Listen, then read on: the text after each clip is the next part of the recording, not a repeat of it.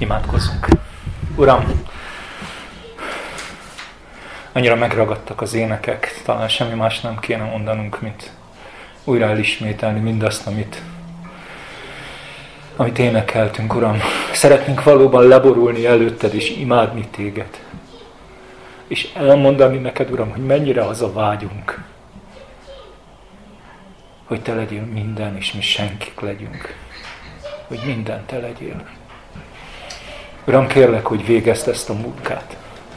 Köszönöm neked, Uram, azt a jó reménységet, azt az ígéretet, hogy elvégzett bennünk az elkezdett munkát a manapig. Uram, mi szeretnénk ebben bízni, erre nézni, és ebben a hitben élni. Amen. Megszoktatok, megszoktátok tőlem, hogy hosszú felvezetést tartok habakukból. Most nem ez lesz. Most egy nagyon rövid igét hoztam. Azt nem ígérem, hogy nem fogok másokat is mondani, de az alapige, amiről beszélni szeretnék, roppant rövid és nagyon-nagyon ismert. Példabeszédek könyvének 9. részének 10. verse, és így hangzik. A bölcsesség kezdete az Úrnak a félelme. És a Szentnek a megismerése ad értelmet. Roppant rövid vers, és roppant rövid kifejezések, és mégis olyan megfoghatatlanul nagy mélységek vannak mögötte. Most csak egy kicsit a vers első felére utalva. Mi az, hogy bölcsesség? Mi az, hogy az Úrnak a félelme? És egyáltalán minek a kezdete? Hadd járjuk ezt egy kicsit körül, jó? Az első, ami bennem akkor sorba felmerült, és ami régóta foglalkoztatott, hogy mi is az a bölcsesség. Mit gondolunk róla? Mózes könyvét olvassuk Judittal, többek között. Egy kis titok, egyszerre négy helyen olvassuk a Bibliát, úgy nagyjából négy különböző részen, és akkor mindig más és más részből veszünk egy szakaszt. Úgyhogy ha már nagyon belefáradtunk a Szent Sátor részleteibe, akkor el tudunk ugrani Lukács evangéliumához. De most, de most éppen többször is belőle olvastunk. Miután Mózes három, nem, öt, öt, öt részen keresztül elmagyarázza Mózesnek az Isten a Szent Sátor részletes tervrajzát, a felszereléseket, sőt a főpapi öltözékeket is, ezt mondja 2 Mózes 31 első öt versében. Azután így beszélt Mózeshez az Úr, lásd, név szerint elhívtam Becalélt, Húrfiának, Úrinak a fiát Juda törzséből.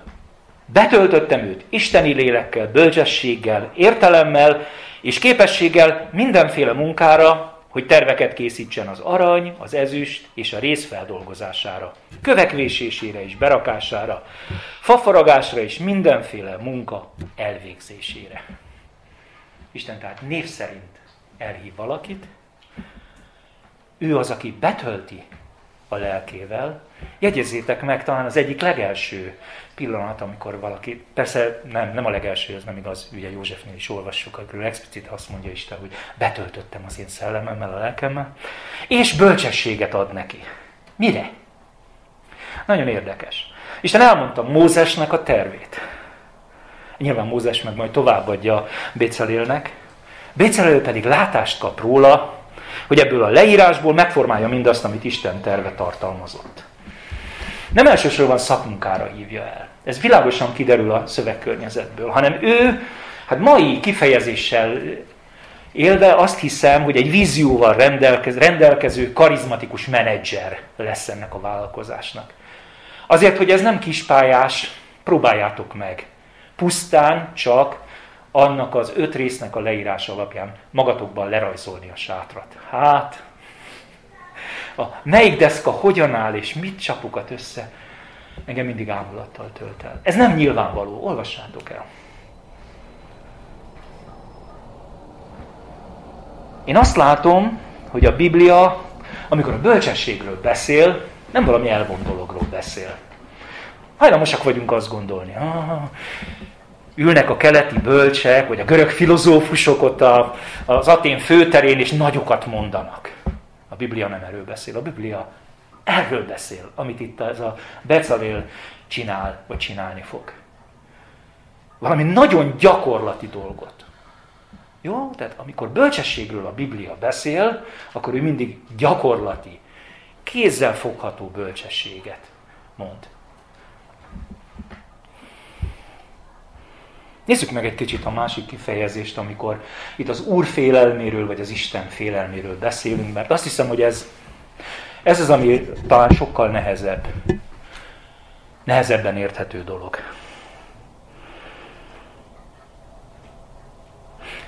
Megpróbálom úgy megközelíteni, hogy mi lehet az Isten félelem, hogy felvázolom azt is, hogy mi nem. Vagy milyen a helyes és milyen a helytelen. Egész pontosan először talán a helytelennel. Hát a helytelen Isten félelem, elnézést egy kicsit bonyolult lesz, az például az, amikor nem fél az ember.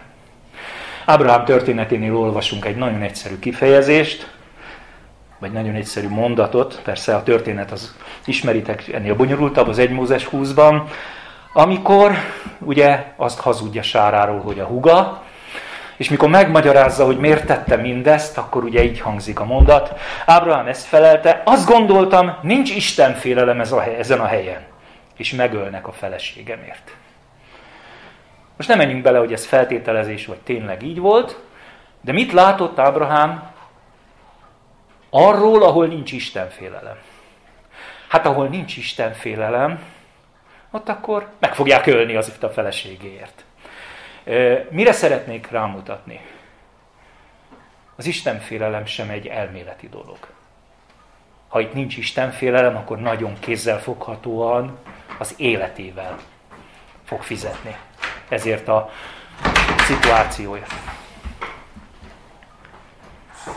Nem elméleti, hanem nagyon is gyakorlati dolog az Istenfélelem tehát. Hadd mondjam egy kicsit ironizálva. Nincs olyan, hogy leülök oda egy csendes sarokba, és Isten félek. És ezt nagyon komolyan mondom. Az Isten félelem gyakorlatban, tettekben nyilvánul meg. Mondom ezt úgy, hogy az új szövetségben nagyon furcsán nézünk néha a gyakorlatra, meg a tettekre, mert azt gondoljuk, hogy óvatosan. Nem akarom ezt túl sokat ragozni, hiszen a Biblia lépten nyomon beszél elítélően az Istenfélelem hiányáról. Hadd mutassak inkább rá az Istenfélelemnek egy másik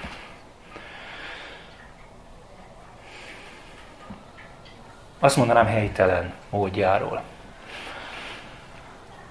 Vagy nem az Isten szerinti Istenfélelemről, akkor így fogalmaznék. És ez nem más, mint a rettegés. Én ennek is két nagyon különböző módját találtam a Bibliában. Megírva. Az egyik az, amikor nem, tulajdonképpen mind a kettőnek ugyanaz a gyökere, amikor félünk az Istentől.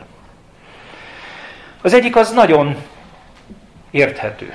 Jakab levelében, második részben ugye, olvassuk a 19. versben azt, hogy te hiszed, hogy egy az Isten, mondja. Jól teszed.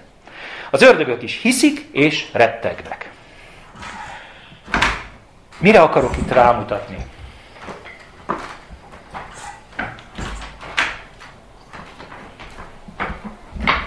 Nem az ördögöket akarom kielemezni, csak egyetlen egy pontját ennek a mondatnak megragazni. Az ördögök tudatában vannak az Isten létének, az Isten mi voltának, sőt az Isten nagyságának is.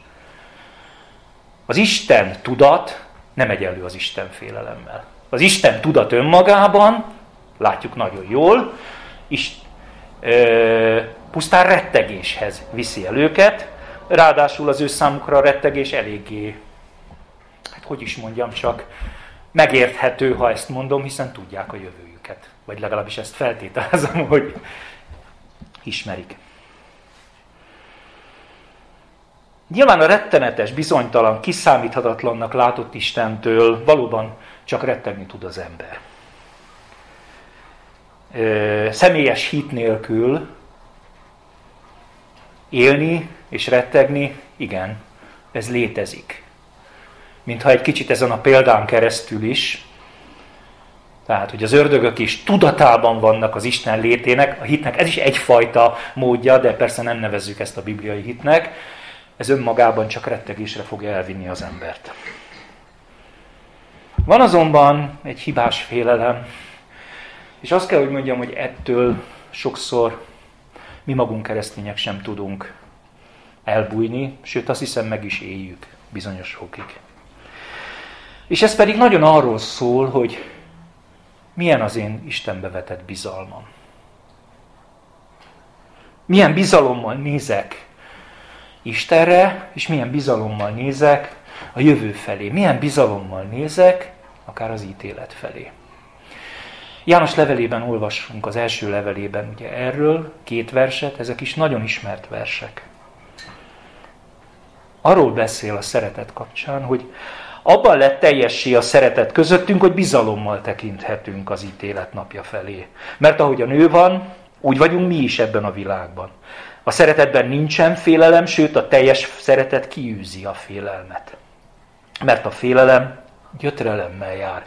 Aki pedig fél, nem lett tökéletessé a szeretetben. Azt látom, azt ismerem fel, hogy ez mindannyiunkban kivétel nélkül megjelenő félelem. Mert azt gondoljuk, képtelenek vagyunk átugrani egy bizonyos lécet. Képtelen vagyunk jól szeretni az Istent, és még hiány vagyunk valaminek. De tudjátok, az az érzés, hogy még nem vagyunk tökéletesek a szeretetben, az egyáltalán nem, nem idegen a Bibliától. Ha ebben velem együtt ti is elbizonytalanodtok, gondoljatok arra, hogy az Efizusi levél harmadik részében Pálnak van az a nagy imája, és miről imádkozik? Hogy az Isten szeretetének micsoda mélysége és szélessége, micsoda megfoghatatlan dimenziói vannak, amit gyakorlatilag életünk programjává tesz az Isten. Úgy értem, az örök életünk programjává tesz az Isten, hogy be tudjuk fogadni. És bizony egészen addig, amíg ezt a befogadást az öröklétig nem tudjuk véghez vinni, ez a félünk érzés, ez újra és újra meg fog jelenni. De, és azt hiszem, hogy egy nagyon fontos gondolathoz jutottam el, és ezért akartam igazándiból ezt idehozni. Ebből remélem azt is értitek, hogy ez nem egy statikus állapot.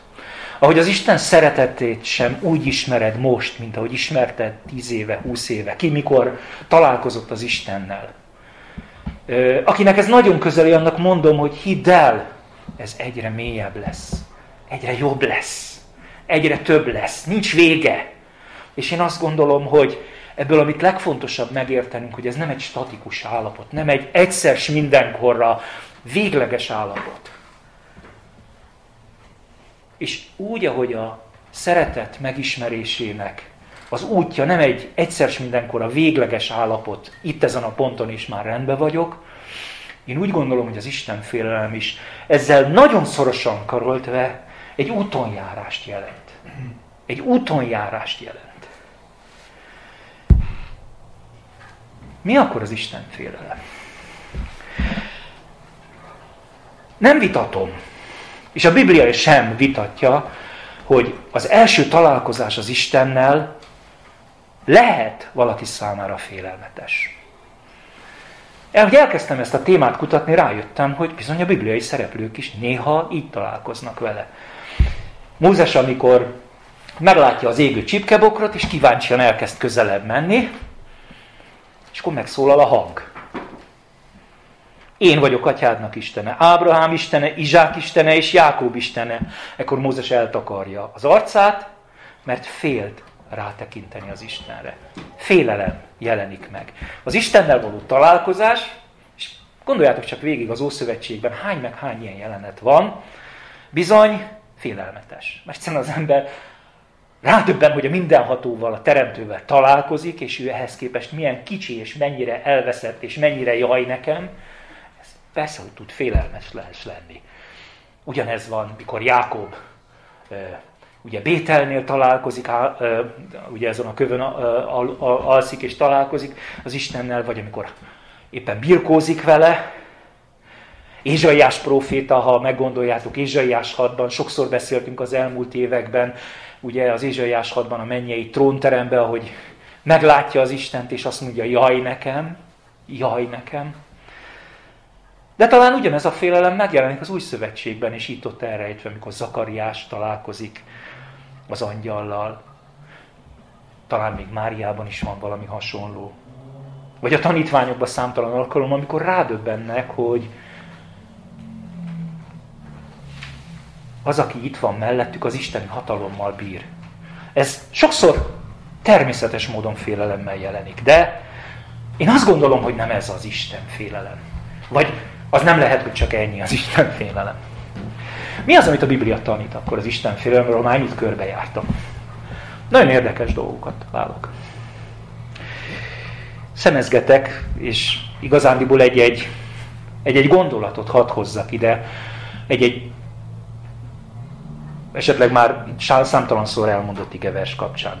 Uziás királyról, Zoli beszélt, emlékszem ezt konkrétan el is mondta ezt az igeverset, olvassuk a fiatal Uziásról, hogy az Isten kereste Zekária idejében. Aki Isten félelemre tanította, és amíg az urat kereste, sikert adott neki az úr, az Isten. Milyen érdekes? Az Isten félelemre tanította, és amíg kereste az urat, addig oké okay volt a vele való kapcsolat. Ugye siker érdekes módon furcsa kifejezés itt. A példabeszédnek az egyik gondolata, gondolat párhuzama, és ennek majd jelentősége lesz, mindjárt elmagyarázom. Példabeszédek 2 azt mondja. Akkor megérted, mi az Úr félelme, és rájössz, mi az Isten ismeret. Ugye a gondolatpárhuzam az egy irodalmi eszköz a Bibliában. A Biblia nem, a Héber nyelv nem használ rímeket. Számára ez ismeretlen. Nagyon sok más módon fejezik ezt. Ez a jellegzetes bibliai rímelés, nevezzük ennek, ez a gondolatpárhuzam. Amikor elmond egy gondolatot, és utána megismétli még egyszer, és ezt nyomatékosítja. Mi ez a két gondolat? Megérted, mi az Úr félelme, rájössz, mi az Isten ismeret. Megérted, az párhuzamban van azzal, ilyenkor megismétli ugyanazt más szavakkal. Tehát így nyomatékosítja a Biblia a szövegét. Azt mondja, hogy megérted, rájössz. Azt mondja, hogy az Úr azt mondja, Isten ismeret. Nagyon érdekes dolog az, amit elkezd kirajzolni a Biblia. Az Isten félelem nem, vagy azt mondanom, hogy nem elsősorban, vagy csak nagyon-nagyon kevéssé, de inkább azt mondom, hogy nem az Istentől való félelmet jelenti. A helyes Isten félelem semmiképp sem. Sokkal inkább a helyes Isten ismeretet jelenti.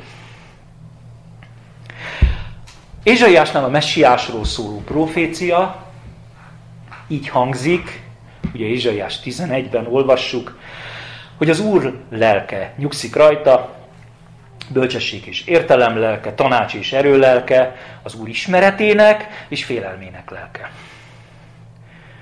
Az Úr lelke azt mondja, hogy ez az Úr ismeretének és félelmének a lelke. A Szentlélek jelenlétével köti össze, ami majd nagyon érdekes lesz itt a Bécelejrel való példák kapcsán. És egy bizonyos értelemben vele azonosítja, és azt mondja, hogy a félelem, az, az Isten félelem, a helyes Isten félelem valahogy az Isten szent lelkének lesz a munkája. De mégis, ha észrevettétek, különbséget tesz ismeret és Isten félelem között. Miközben az előbb még azt mondtam, hogy ez valami olyan, mintha ugye Uziás Isten félelemre tanult. Sőt, hogy mennyire nem kifejezetten a tanulásról szólhat csak,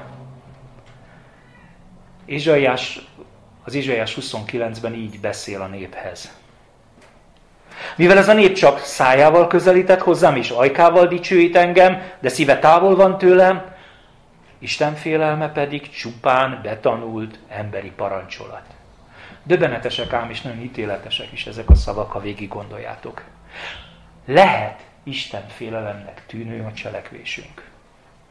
Szájával közelít.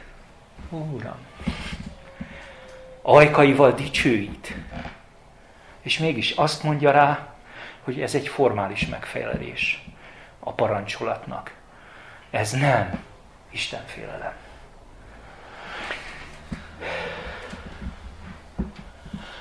Az új szövetségben egy nagyon érdekes másik oldaláról jelenik meg ez a szó, hogy Isten félelem. És talán nem is lesz olyan egyszerű elsőre. Pál azt mondja a 2 Korintus 5-ben, hogy mindannyiunknak leplezetlenül kell odaállnunk Krisztus ítélőszék elé, hogy mindenki megkapja, amit megérdemel, az szerint, amit a testben cselekedett. Akár jót, akár gonoszat. Hát, oké. Okay. Eddig ez az ítélet. Ezt úgy, ha már olvastuk a Bibliát, vagy gyülekezetbe jártunk, ezt azért úgy hallottuk. A folytatás, mivel tehát ismerjük az Úr félelmét, embereket győzzünk meg, Isten előtt pedig nyíltan állunk, remélem azonban, hogy a ti ismeretek előtt is nyíltan állunk. Ez nyilván már a személyes érintettség, ez az utolsó része, erről kevésbé akarok beszélni. Tehát Pál először is Isten jövendőbeli tetteire hívja fel a figyelmet, és arról beszél, hogy ez valóság. Számára, és ez nagyon sokszor látszik, a láthatatlan és a látható, az pont ugyanolyan valóság. Azt mondja, nagyon leegyszerűsítve, tudom, hogy mi fog jönni. És ez a fontos, tudom, hogy mi fog jönni. Kicsit félreérthető, mert itt halljuk az ítélet szót, és aztán halljuk a félelem szót, és az agyunk mire ugrik rá, hát akkor Pál fél az ítélettől. Így van? Nem? Ez az első összerakás nem ilyen egyszerű?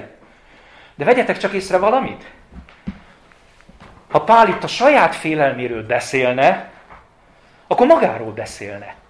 De ő kifejezetten azt mondja, én Isten előtt nyíltan állok, én Isten előtt oké okay vagyok, nekem minden rendben van. A benne lévő valós Isten ismeret, hogy tudom, mi fog jönni, és itt szeretném ezt megragadni, hogy ez a tudom, hogy mi fog jönni, van egy valós Isten ismeretem, egy igazi Isten ismeretem, ez az, amiről azt mondja, mivel tehát ismerjük az Úr félelmét. És ez a valós Isten ismeret, miközben én oké okay vagyok az Isten előtt, arra indít engem, hogy embereket akarjak meggyőzni. Pál nem az Istentől fél, hanem mivel valós az Isten ismerete és valós az Isten félelme. Ezért őt ezt arra inspirálja, hogy embereket győzzön meg, hogy harcoljon az emberi lelkekért. És ha most nyilvánvaló, hogy ez egy külön hatalmas tanítás lenne itt a 2 Korintus 5. rész környezetének a vizsgálatáról, de ez egész erről szól, Pál arról beszél, hogy mi a szolgálatának a középpontja. Pál tehát tulajdonképpen meg azt mondja, hogy mivel ismerjük az Úr félelmét, akkor tulajdonképpen azt mondja ki, mivel van valós látásunk az Istenről. Hadd mondjak ide még talán egy nem annyira ide tartozónak tűnő, de mégis a témában nagyon fontos dolgot.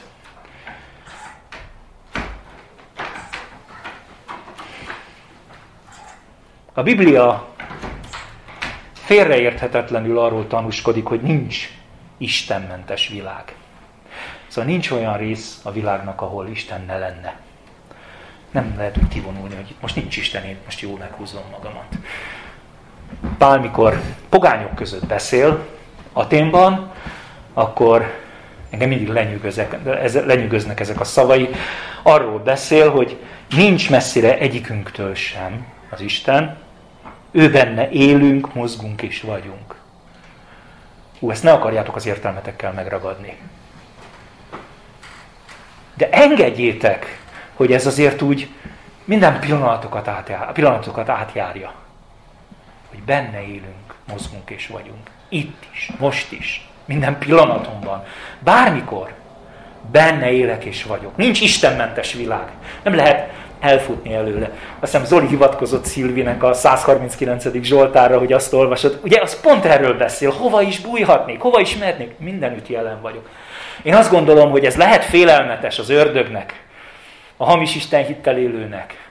Számomra ez valami hihetetlenül felemelő dolog. Mert ahol ő ott van, ott én jól vagyok. De vajon, és ez a kérdés is csak ezért hoztam ide, hiszen Pál az előbb azt mondja, hogy tudom. Az Isten félelem az azt jelenti, hogy tudom. Hogy vajon élem ennek a valóságát, hogy az Isten jelen van. Az Isten mindenütt jelen. Csak hadd hozzak még az Isten félelemhez egy nagyon érdekes témát, amiről ritkán van szó a gyülekezetben, pedig nekem egy nagyon nagy felismerés volt az elmúlt években. Az új szövetség rendre beszél Istenfélőkről. És én azt gondoltam, hogy ó, hát ez, ez valami fokozat. Hát vannak a kevésbé, vannak a nagyon is, vannak az Istenfélők. Hát ez valami, ők a szuperek. Nem. Mikor már megértettem a hátterét, akkor éppen azzal, azra rajzolódik ki, hogy az Istenfélők azok a személyek, akik leginkább Pálnak a missziós útjának, főleg a kezdetén, a fókuszában vannak. Ők tudni illék egy nagyon érdekes pozícióban vannak. Egyik tanárunk úgy fogalmazott, hogy ők a zsinagóga holdudvara. Az Istenfélők azok a pogányok, akik ott vannak. Tulajdonképpen a diaszpórában, tehát az palesztinán kívül élő zsidóságnak a zsinagógái mellett ott vannak jelen a zsinagóga életében, akik keresik az Istent. Ugye többféle kategória, vagy hogy tetszik fokozat van, hogy hogy válik valaki zsidóvá. Azt mondják, hogy ezek az Istenfélők azok, akik valami ok miatt rituálisan nem válnak zsidólá, férfiak nyilván nem merítkeznek, vagy bocsánat, nem, metélkednek körül, mert például, és akkor hadd hozzam ide rögtön a legelső ilyet, ugye Cornelius egy ilyen személy, de egyébként ö, az Istenhez, az Isten, a törvényhez, a Tórához való viszonyulásuk pontosan ugyanolyan, mint a zsidóké. Sőt, hadd hozzam ide egy kicsit azt a példát, ami azért nagyon sok esetben valóban megkülönböztetheti a felnőttként hitre jutó embereket, a beleszülettem, és már a nagymamám is, és nálunk így szokás, hogy mindannyian templomba járunktól. Valahol kikerülhetetlenül ott van az életükben valami, hogy ők maguktól eldöntve keresik az Istent. Egyébként nagyon sok embert ismertek így a Bibliából, ilyen például Lídia, ugye Filippiben, vagy, vagy a Pizidiai Antiókiában is nagy tömeg van ilyen, Tesszalonikében ugyanígy nagy tömeg van ilyen, de még Korintusban is nevén nevezi a Justuszt a, a cselekedetek könyve. Tehát sokan vannak így a Bibliában megjelenve, és mindegyikre azt tudom mondani, hogy van valami közös. A Biblia őket Istenfélőnek nevezi, és ők a dolog természetéből adódóan felnőttként keresik az Istent, közelednek az Istenhez. Hadd foglaljam össze, amit az Istenfélelemről akartam is, talán el is mondtam eddig. Nem rettegés. Az Istenfélelem nem az Istentől való rettegés. Sokkal inkább azt látom, hogy az Istenfélelem egy folyamat, egy útonjárás, amin mindannyian rajta vagyunk. Egy Ebben az értelemben tanulási folyamat az Isten helyes megismerésének a folyamata. Nem megy. Nem megy a Szent Illek jelenléte nélkül. Ne próbáld kiizzadni. Isten az, aki ezt elvégzi. De el akarja végezni bennünk. Ez elég egyértelműen így beszél, ilyen értelemmel beszél. Tehát nem lehet helyes Isten félelem, Valódi Isten ismeret nélkül. Ugye? Azt hiszem, hogy ebből világosan következik. Muszáj ismerned az Istent. Muszáj vele személyesen találkoznod, akkor is, hogyha az elsőre olyan félelmetes tud lenni, mint amilyen Mózesnek vagy Jákobnak volt. De hidd el, az Isten nem ilyen. Az Isten valami más. És igen, az új szövetségben határozottan megjelenik még egy motivum, hogy nem üres és nem céltalan, hanem valahol motivál minket valami feladatra. Pálnál a mások megmentésére. Én azt gondolom, hogy tágabb értelemben arra, amit Jézus mond, hogy nem a magatoké. Hogy nem a magatokéi vagytok.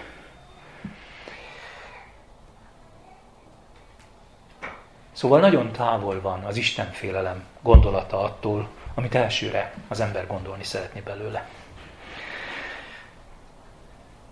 Miért a kezdet? Hogy jön ide ez a kezdet dolog? Van egy mondat a Bibliában, ami a zsidóság életében nagyon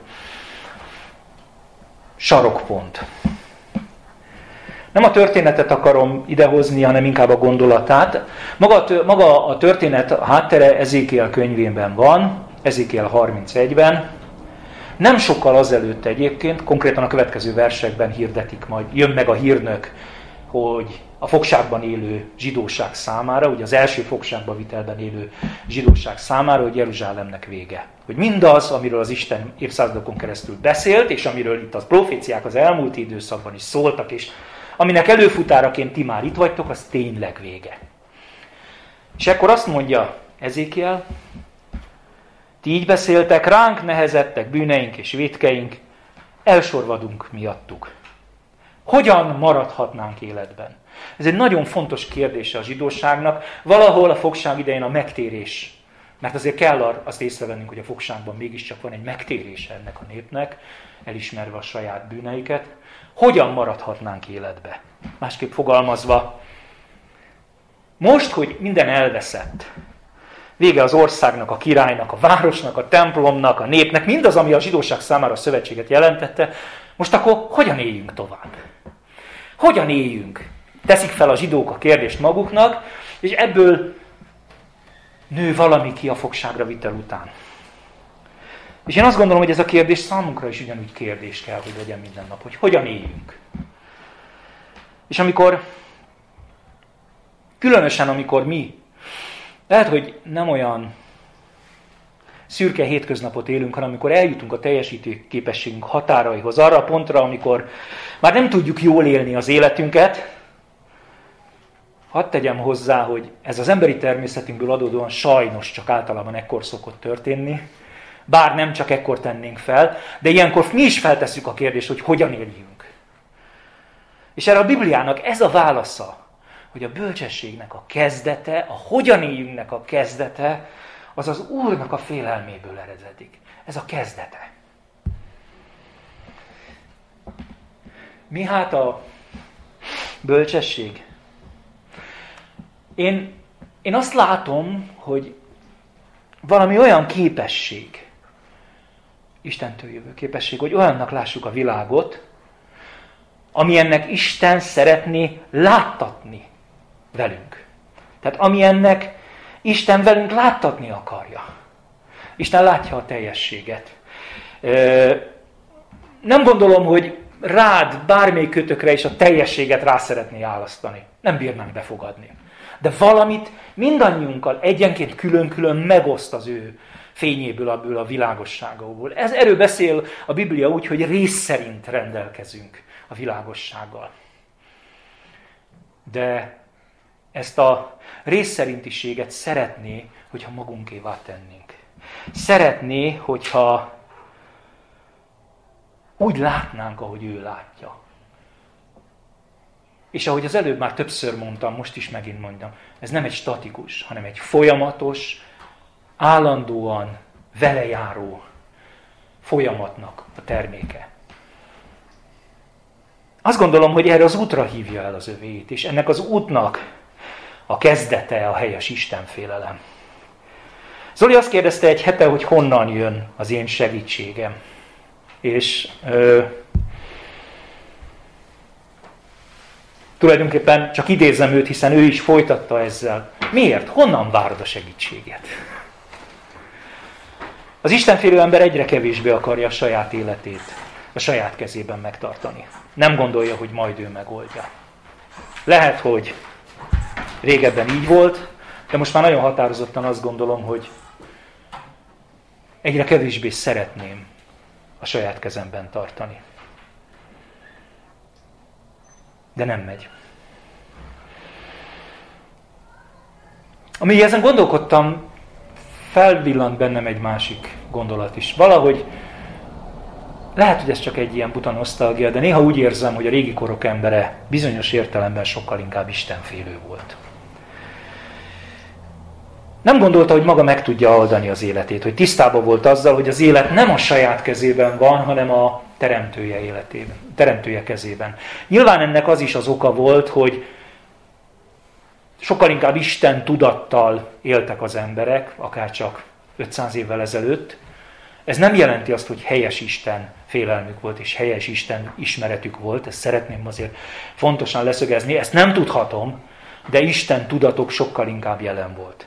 És az, hogy nem gondoltak hogy arra, hogy meg tudják oldani az életüket, újra és újra, ha jól reagáltak rá, Istenhez űzte őket, Istenhez küldte őket. És hogyha helyes volt az Isten félelmük, és én azt gondolom, hogy a helyes Isten félelem minket is erre kell, hogy inspiráljon állandóan, hogy Istent hívjuk egyedül segítségül a problémák között.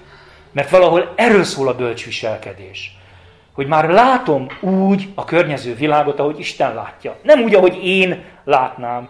Az én énem az nagyon másképp akarja látni. A sátán meg ezen igyekszik is segíteni, hogy figyelj, félj, retteg, és lásd másképp a veszedelmet, mint ahogy a valóságban van. Én azt gondolom, hogy a bölcs viselkedés tehát elsősorban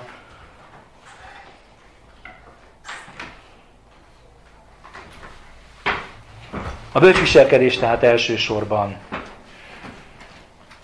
ez a szerinte látott világ ahogy ő akarja láttatni velünk. Olyan embere nem bölcs, írtam fel magamnak a befejezésért, nem féli az Istent. Mi vajon?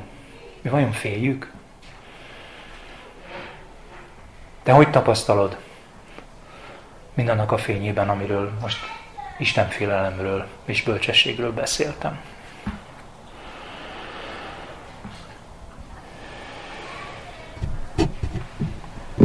Amen.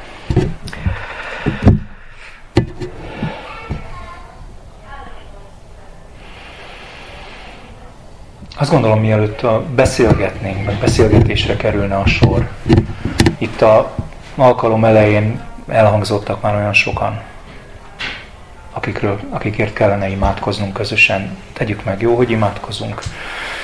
Ugye itt Éváról volt közvetlenül, nem, bocsánat, Évának a vejéről volt szó, Irén, ugye Irénről, Zana Irénről és Zsoltiról. Tudtok még mást is? Andrea, azt hiszem.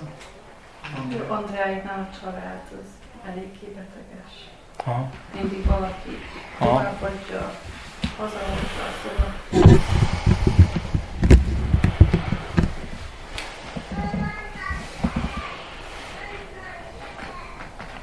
Urunk, mindenható Istenünk, mit is mondhatnánk azon kívül, amit belőled, tőled megismertünk? Te vagy a teremtő, te vagy a szabadító, te vagy az Úr,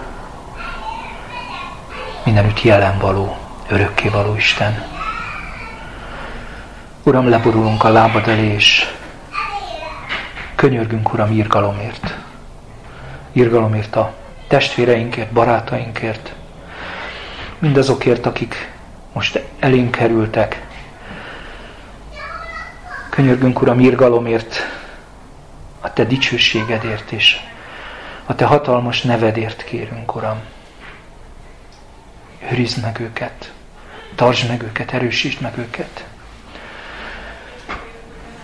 Kérünk, Urunk, Irénért, Zsoltiért, kérünk Urunk Andráért és a családjáért. Adj Uram gyógyulást az ő számukra, és kérünk Urunk Évának a vejéért, akit név szerint nem ismerünk, Urunk, de ismerjük az ő problémáját, hogy újra biopsziára kell mennie, Uram, és szeretnénk őt is kezedbe tenni, rád bízni. Nem azért, mert nekünk van ügyességünk és tehetségünk, hanem azért, mert Te vagy hatalmas.